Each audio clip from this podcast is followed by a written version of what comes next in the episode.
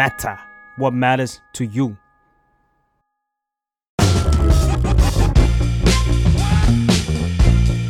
อดัลหรือยังเรื่องของผู้ใหญ่ที่มหาลัยไม่ได้สอน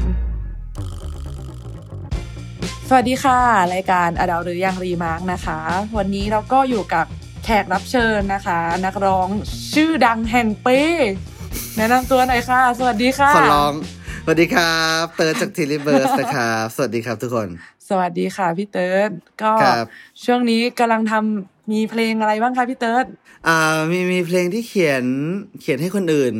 คือเพลงของเจเลอร์แล้วก็ไอซ์พาริสอืมก็เพลงชื่อเมื่อวานก็นานไปก็คือปล่อยไปแล้ว แล้วก็มี project อื่นๆปะปายบ้างที่แบบโอเครอปล่อย แล้วก็มีเพลงตัวเองที่ที่ปล่อยไปแล้วนี่แหละ ซึ่งก็คือชื่อเพลงลูวิงครับ Can't Keep Up อืมค่ะ ก็หลังจากที่เราพูดคุยกันไปแล้วนะคะ เรื่องของความสัมพันธ์ที่ทำให้เราแบบเติบโตเนาะความรักการมีแฟนที่ทำให้เราเติบโต นอกจากนี้เนี่ยเรื่องของการเป็นผู้ใหญ่ที่พี่เติร์ดได้เรียนรู้ หลังจากที่แบบเติบโตจบมหาลัยมานี่จบมหาลัยมากี่ปีแล้วนะพี่อ่าน่าจะประมาณ สามถึงสี่สามถึงสี่ครับ อืม จบมหาลัยมาสามสี่ปีแล้วเนี่ย สิ่งที่พี่ได้เรียนรู้เมื่อก้าวเข้าสู่โลกของผู้ใหญ่เนี่ย มีอะไรจะแชร์บ้างคะพี่ อืม เยอะเลย เยอะมาก เพราะว่าเรารู้สึกว่าเอ่อ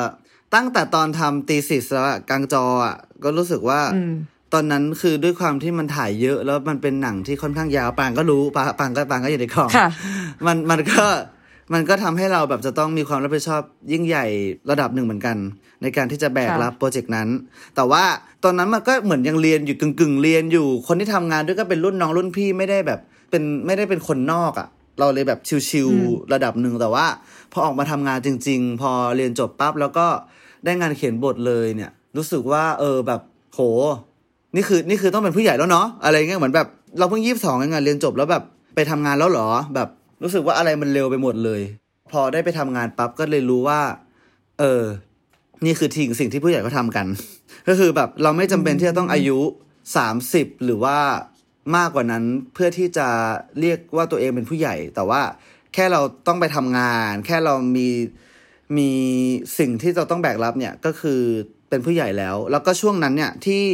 เพิ่งเข้าทำงานเนี่ยเป็นช่วงที่เพิ่งเข้าค่ายเพลงใหม่ๆ พอดีเข้าเข้าค่ายยินแลบ ของพี่โอมค่ะใหม่ๆแบบว่า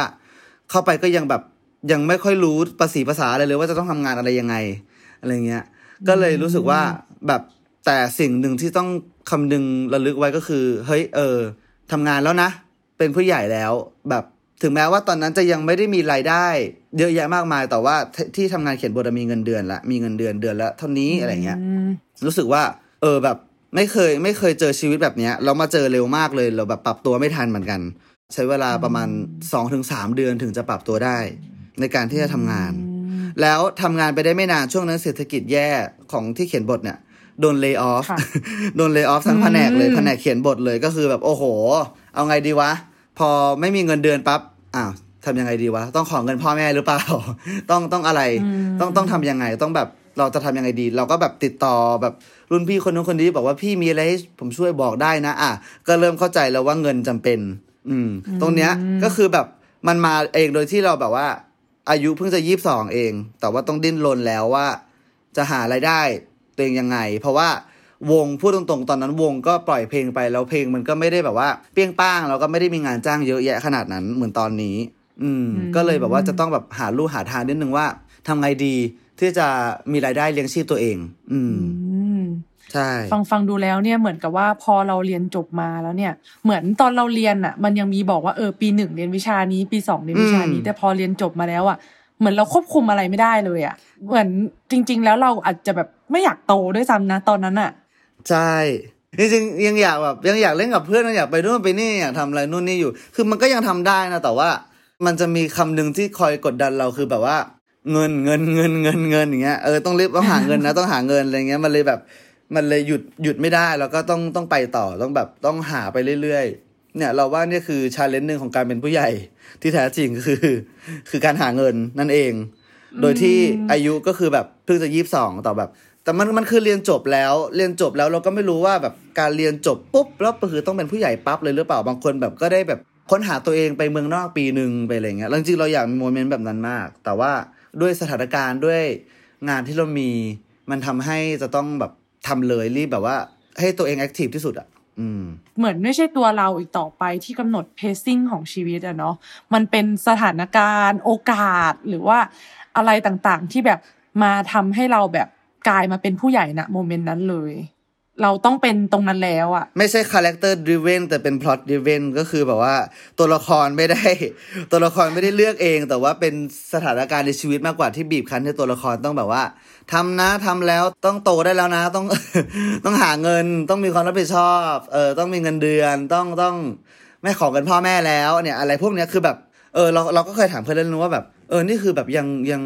ขอเงินพ่อแม่อยู่หรือเปล่าเลยก็บอกว่าแบบ ไม่ขอแล้วนะ รู้สึกว่าเรียนจบแล้วแบบไม่อยากขอแล้ว แล้วก็แบบ อืมเพราะตอนนั้นเราจะขออยู่จะขออยู่หน่อยๆเหมือนแบบว่าอะพอไม่มีเงินเดือนปั๊บมันก็แบบว่าโอนเงินให้หน่อยอะไรอย่างเงี้ยเหมือนแบบพ่อแม่พ่อแม่จะเป็น ATM มาทั้งชีวิต แต่ว่าเราก็ไม่อยากให้เขาเป็น ATM เราไปตลอดหรอกอืมเราก็แบบอยากจะหาเงินได้ด้วยตัวเองหาแบบอยากให้เขารู้ อยากให้เขาเห็นว่า